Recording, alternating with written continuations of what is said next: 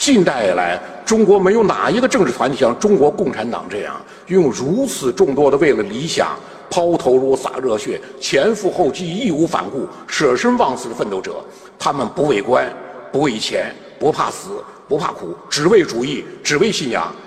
你看，张国焘长期的部署徐海东，跟着毛泽东；你看蒋介石最信任、最信仰的学生陈赓，跟着主义，跟着共产党。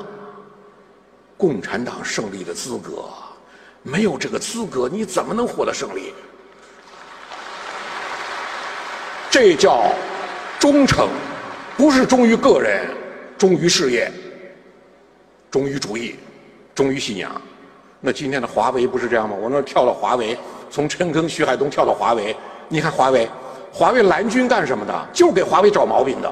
老人跟我讲，任正非讲，现在社会上吹华为的太多了，没人说华为毛病了。那么组织蓝军，大量资金投入找华为的毛病。结果，二零零八年，当时呢，华为准备以八十亿美元卖掉终端业务，不干终端了，不要直接对消费者，我们 to B，不 to C，不对直接对商业，直我们直接对这些大的用户，不对消费者，准准备把终端卖了。这是任正非的决定。最后，请蓝军提意见。蓝军指出，端、管、云三位一体，终端决定需求，提出放弃终端就是放弃华为的未来，直接否定任正非的意见，而且否定非常彻底，就是你放弃华为的未来。任正非最后接受，终端业务保留，手机才有今日辉煌。今天发展到，你看零八年。任正非都想不到今天发展到什么地步。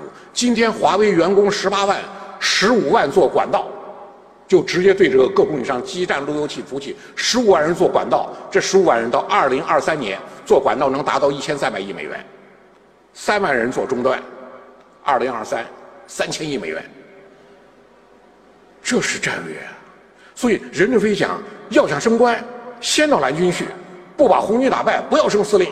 红军司令如果没有蓝军经历，你就不要再提拔了。他讲，你都不知道如何打败华为，说明你到天花板了。什么叫忠诚？你要想办法打败自己的组织，你对组织忠诚。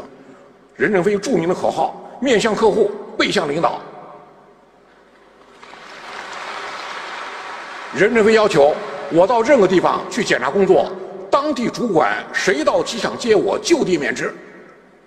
你们是对客户的，不要整天来伺候我。我这里随便看看，检查你们工作就行了。结果墨西哥的华为地区事务部老总不知道，或者以为任正非说说而已，他真到机场去接他，当即免职。